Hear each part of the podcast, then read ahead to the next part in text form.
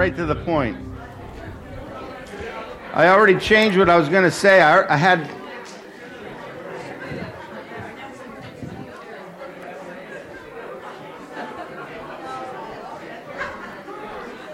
I know. I need to go out and escort people to their seat. Is that what I need to do? Yeah. It's amazing.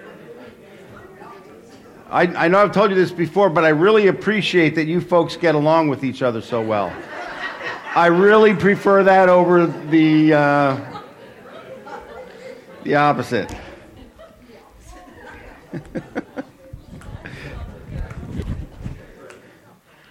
Blessings. I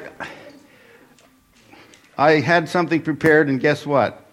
Uh, I no, I have. I'm going to go out of order. I just feel like I need to do something else. I had I had ready, but I'm. I didn't think I would get to it today, so I'm going to. It doesn't matter. Just hang in there. We'll make this quick. Shout to the Lord, all the earth. Let us sing power and majesty, praise to the King. Mountains bow down, and the seas will roar at the sound of your name. I sing for joy at the work of your hands. Forever I'll love you, forever I'll stand. Nothing compares to the promise I have in you. We've been talking about promises, the promises of God for us. We've been talking about entering into the promises. We're studying in the book of Joshua. And there may have been a prophetic word that you, you've received over the years. There may have been something, there may be something in your life that you're praying for and you want to see accomplished. You've been pressing into God. You've been crying out to Him. You've been calling to Him. You've had this hope, this dream, this expectation of something that you wanted Him to do for you, and you're just, you're, you're so wanting it. And you've prayed and you've prayed and you've prayed, and it just seems to delay and doesn't come. And, uh, but He is our promise. He is our promise. And He is the yes and amen God. He's the one who will bring it to pass.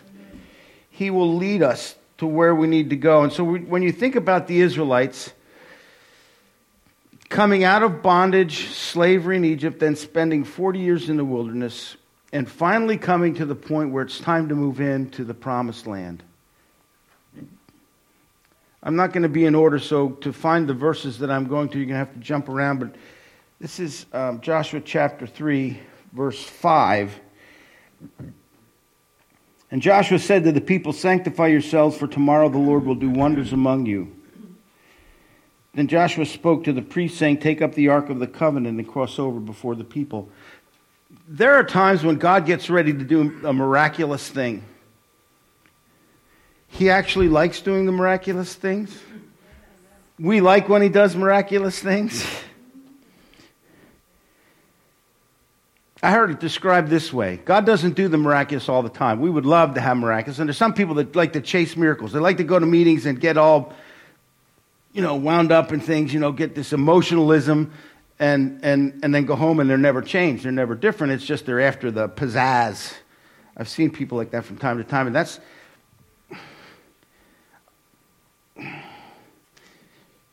That's just the way some people are. I love in the body of Christ. There's some people that way. They just want the, the thrill, they want the chill. I, I like that, but I'm much more practical. I want to see God do something because He's on the move and I'm walking with Him, partnering with Him to move into some new territory. God is a territorial spirit, Graham Cooke says. He's the biggest territorial spirit known to man. He wants us to take territory. We have to be advancing. You know, when he put Adam and Eve in the garden, he said, Be fruitful and multiply and fill the earth. And we know what happened after that. And so God brings the people of Israel. He starts with Abraham, and Abraham's family grows to about 70, 72 people. Then they become slaves in Egypt. And when they come out of Egypt, 400 some years later, there's several million, anywhere from two to five million, that go into the desert. God sustains them in the desert for 40 years. And they came to the point where they come to the, the Jordan River, ready to enter into the promised land, and they need a miracle. The crazy thing about the miracle that they needed was that they were going to cross the Jordan River, which was at flood stage. It was result of the harvest of the latter rains that come. And the Jordan was at flood stage, and God says, "Now's the time we're going to go." Have, has God ever brought you to a place where you said, "Okay, here's what I want you to do," and you're thinking, "God, this is the worst time for you to come to me and say, please do do this for me." Have you ever thought that? Like, they could have waited two months. Do you understand? The Israelites could have waited two months, eight weeks. It would have been a little creek. Everybody could have walked off across it. You don't need a miracle, right? You don't need it then. Well, but there was a reason that God, God was about to do something, and He said, I'm going to demonstrate who I am tomorrow, or in three days. I'm going to show you who I am. And I'm going to show you that I'm with you. And every once in a while, God gives a miracle. So here's, here's how sometimes God does it. Let's just imagine that you're sitting at a fireplace, sipping some coffee or some apple cider, whatever you like to drink. And God's sitting next to you and you just have conversation. You have relationship. You have fellowship with him. Every once in a while, he likes to stand up and stretch, and every time he stretches, you get a miracle. It's not that he does it all the time, but he does it from time to time. Now, sometimes we like the pizzazz. We like the pizzazz of the miracle, but sometimes he does things in a way that's kind of almost natural. The Jordan stopped flowing. We'll get to this later. I, I don't have. I, you people got carried away in worship and you messed up my mess. No, I'm just kidding. I'll take that any day. Any day. I really will. Um, the Jordan was at flood stage, so God was going to do a miracle and stop it. They were going to cross through that, kind of in a way like they did the Red Sea. Okay? Kind of the way they did the Red Sea. But. Uh, but not quite like the Red Sea. So some people have suggested the priests carried the ark. They had the ark on the shoulder. The priests went first, and they stepped into the river. Then, as soon as they got into the water, the water stopped flowing. And then all the people crossed. As soon as they stepped in the water.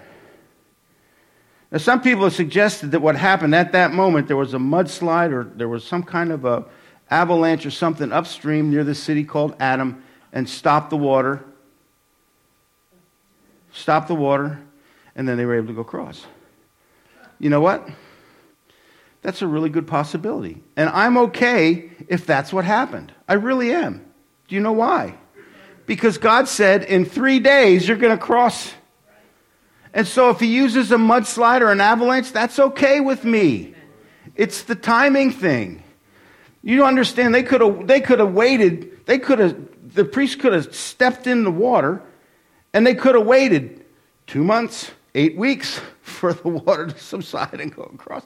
But he didn't. He did a miracle. He stopped it. Now, see, that's the same thing. Sometimes we're waiting for, sometimes we miss God's miracle because the timing is, it all lines up and it comes right when we need it and we miss the hand of God working in our lives because we think, well, that's not quite the way it's supposed to happen, in my thinking.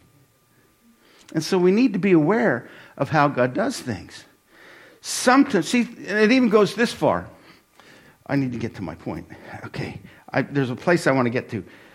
Sometimes we're praying for healing for somebody, and there's medical intervention that comes, and they get better. And we say, oh, well, the doctors did that. But who gave the doctors their skill? Who gave them that? See, God, God can do things however He wants to do it. How many of you understand sometimes you can have medical intervention and it works, works badly? It doesn't turn out the way you wanted.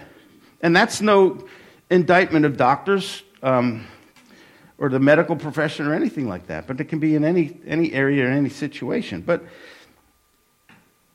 there are times when, when God wants to bring us into our promise. He wants to bring us into His fullness. He wants us to come into this land and to begin to expand and take territory. And He does it with a miracle so that we understand that He's with us. Now, how many of you know God's with us anyway? Whether He demonstrates Himself or not, He's always with us. He'll never leave us or forsake us. So He's always with us. So we don't, we don't need that demonstration. But you know what? From time to time, He likes to demonstrate that He's with us. And sometimes it's pretty extreme, extravagant, and sometimes it's little.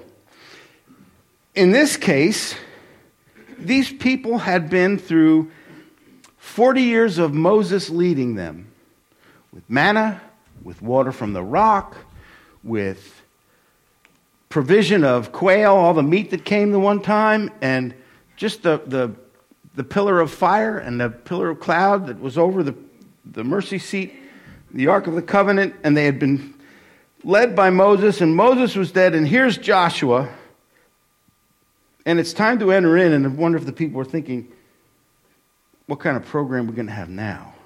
This new guy. wonder if this new guy knows what he's doing.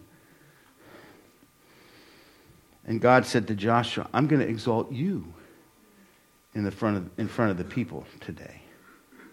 I'm going to, I'm going to raise you up. And how many of you know? oh, I have too many points and I'm not getting to the one I want. Okay. How many of you know that a lot of people like to raise themselves up to promote themselves to demonstrate that God's with them? And usually when they do that, everybody knows, guess what? They're promoting themselves. But when God promotes you, guess what? Wow, look what God's doing. Look what God's doing. So if, if, you're, if you're anxious, or not anxious, but if you're anticipating moving into ter- territory, to new things, to see the promises of God come true in your life,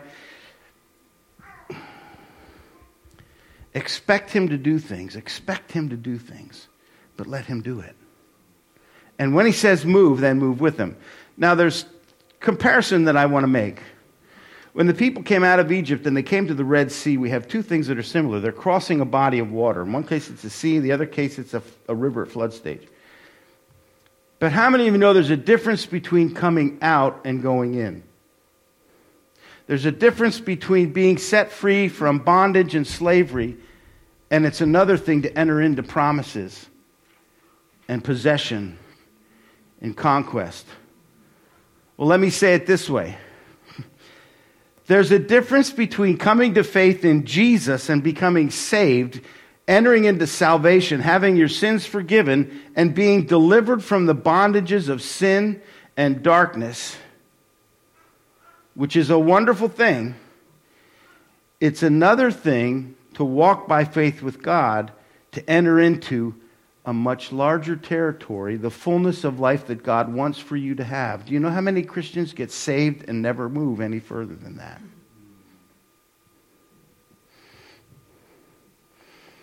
I'm saved, I'm going to heaven, praise the Lord, I'm going to do what I want and live the way I want. Well, I'll try to clean some things up a little bit, but I'm not really going to engage God all that much. I'm not really going to develop my relationship with Him. I'm not even really concerned about all that He may want to do with my life. I'm just pretty content the way I am, so I'm saved. I'm going to heaven, so how much better can it get? But, but God has so much more for us. He wants us not only to come to the place where we trust Jesus as our Savior and we come into relationship with the Father. He says, Now that you are here in the family, Look what I have for you. Please let me open your eyes. Let me show you all the things that, that I want to do with you. Look at the territory that we can take together. The worst thing that we can ever do is just sit on our laurels and not go anywhere, but understand that God wants us to take territory. That's why we do this bodybuilding. That's why we're learning to, to hear the Lord in prophetic. That's why we're pressing in for healing and miracles. We're wanting, we want the fullness of everything that God has for us, and we don't want any opposition to get in the way, to try to stop us. We're going to keep pressing.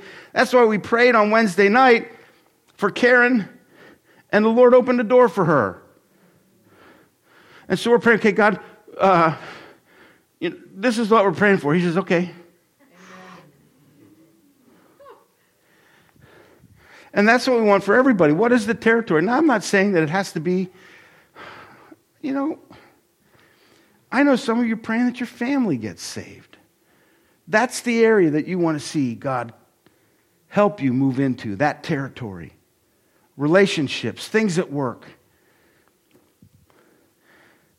But it's the same deal because God's put something in your heart. He's put, he's put a hope, a promise in your heart that you want to see fulfilled and He wants to bring it to pass. He wants to partner with you in, in seeing that happen. The question is are we going to walk with Him? Are we going to pursue that? Artie and I started uh, just recently pulling out, all, and it's just amazing. Oh my gosh. It's just pulling out old prophetic words that we got 10 years ago. And if you if you've ever gotten prophetic words, some of them we wrote down, some we recorded. I'm trying to pull them out from wherever they are. We had different people come to the church that gave prophetic words, and we listened to them again. And the perspective of 10 years, of nine years, of eight years ago, things have changed so much, and we go, oh, now I know what that means. now I know what that means. You know that Artie got a prophetic word that God was going to heal her limbs, and her limbs weren't even injured yet so that when she goes through all this, she already has the word from the Lord that He's going to heal her before it happened. But she didn't know back then. Is that strange or what? It's God. It's God. He goes before, He goes behind. He's all around us, but He wants us to partner with Him in moving forward. So, what are the promises that you're wanting Him to, to bring, bring about in your life?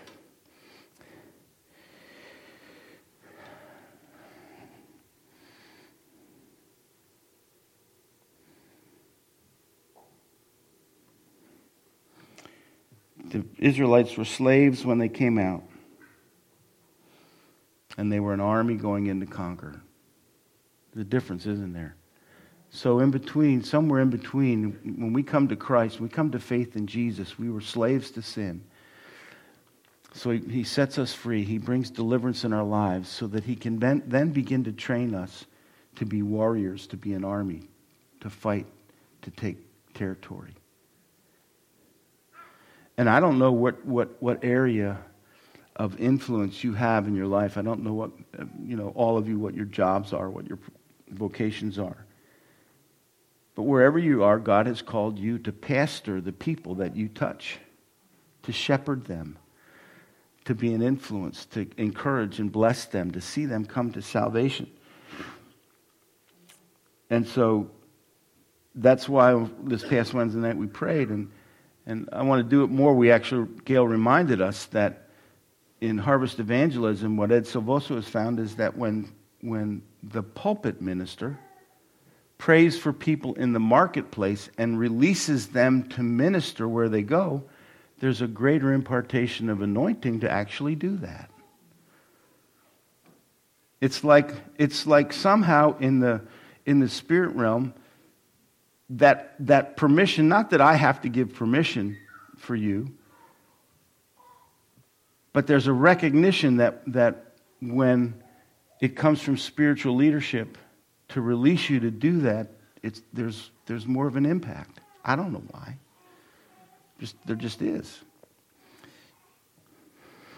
And so in the, the, Israelites, when they, when they went to Mount Sinai and, and God gave the law and He gave the tabernacle, the whole thing of worship, the whole system of worship that they were involved in, that was after they came out. They began to walk in, in relationship with God. Now they're an army, they're going into conquer, they're going into conquest. So you understand that God wants us to grow up. he wants us to grow up. Judges chapter 3, I don't have this verse in there. But we know that after the Israelites conquered the land, and they've been living there for a while, and everybody who was of age to be in the army when they took the land. Eventually they died, and there was a whole new generation. But Judges chapter 3 says that God left enemies in the land. There were still enemies in the land. Why did he leave enemies in the land? To teach the generation that hadn't known the wars of Canaan to learn warfare. It is important for us to learn warfare. Conquest, spiritual, spiritual warfare, conquest. Love. Love. These were actual battles that they fought. To love. And so, here's what God wants to do, and I'm going to, this, I'm to stop because we have, we're going to do communion and we still have worship to do. Um, you know what God wants to do with you? He wants to push you past the preceding and move you into new things. It's not that God is unconcerned with the past, because he, he gave us His Word, and there's so much history of what's going on before.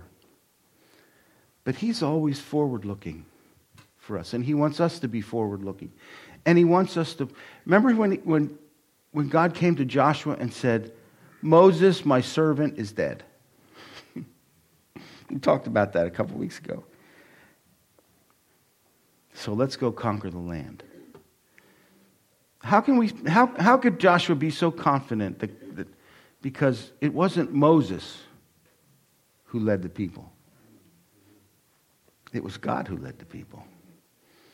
Moses was just the guy with the physical legs that walked before them and showed them the way to go. And so, whatever God wants, us, wants us to be involved in, He will go with us, and He's the one that leads the way. But He needs a human body here on earth to partner with. He needs you. And He wants to push you past what's going on, push you past the preceding, all the things that have gone in your life, all those things that have a tendency to hold you back or to, to, to in your mind disqualify you. He wants to get you past that and go on to conquest. Can't enter into promises. You can't enter, enter into the things that He has. You can't get into possessing the things that He has for you to possess individually and us as a, as a congregation, as a fellowship. If we keep thinking about the past, keep thinking about the past. And so He wants to push you, push you. God wants to push you.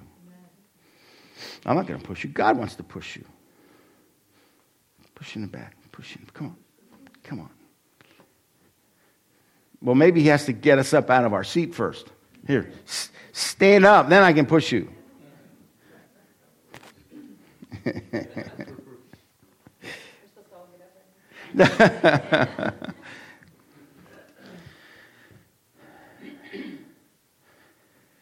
There's so much that he wants to do. There's so much that he wants us to walk in. There's so much that he has for us. And, and you know that territory, they, they were, they, the, it was wide open for them. And God's like, go, just go, just go, just go, just go. So when you get up in the morning, I often ask you that, when you get up in the morning, do you think about all the possibilities of what could happen, what God could do for you that day? Do you look forward to the day and think, God's trying to push me past what's going on, going on in my history, and He has new things for me. He has new territory for me to take. He has new new things that He wants to bring into my life, things that He wants me to possess. And you know, it's, it's the, the reason that God does, has that mindset is not so that we all have our wonderful little kingdoms full of all kinds of riches and wealth and stuff. But He wants us to go to possess our tomorrow so we can share it with others. So we can show other people how to move into their possessions and help others get into what God has for them. It's possible. Maybe, maybe it scares some of you. It shouldn't. No fear, no fear, no fear, faith. It's possible that God's called you to be a trailblazer in whatever area, realm you're in. He's called you to be a pioneer, to do things that nobody else has ever done before. Do you ever think about that? I'm already talking too long, but I just, I'm, it's just, you got me wound up. I can't help it you did it in worship, you just like stimulated something. Um, there, God is so creative. He is so incredibly creative. If you think that there are no inventions left to be invented, forget it. There are, there are more things that haven't been thought of or entered into yet than all the things that have been already. There are new ways of doing things that nobody has thought of yet or come up with yet. There are new ways of, of in any, I don't care what it is, whether it's food production, whether it's government, whether it's arts and any, any area of life that you want to think about. If you think that we've reached the, the limit, there's even music that we haven't heard yet, songs that haven't been written yet. There's poetry that hasn't been written yet. There's, there's so many things. God wants to release so much to us. And, and we worry about the little things so many times instead of allowing God to move us to where He wants us to go. Anyway, okay. I'm going to stop right there.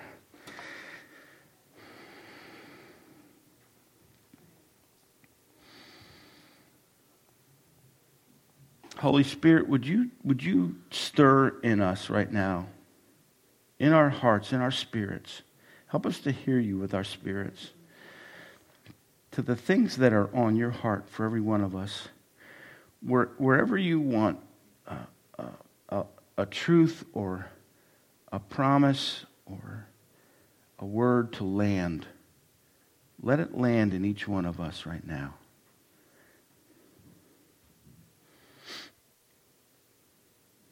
Whether you see the way through the wilderness or not doesn't matter. Matter of fact, it's best if you don't see. Because God takes you ways that don't make sense. And if you're trying to figure it out with your mind, that'll be more of a hindrance. Lord, help us to see with eyes of faith the things that you want to do with every one of us and understand that there's a potential that you've created, designed within every one of us. And there is something about the people that you've made that have been redeemed by faith in Jesus that there are no limits. There are no limits to what you want to do, no limits to what you can do. That we're only limited. We're only limited by our own ideas and thoughts that hold you back.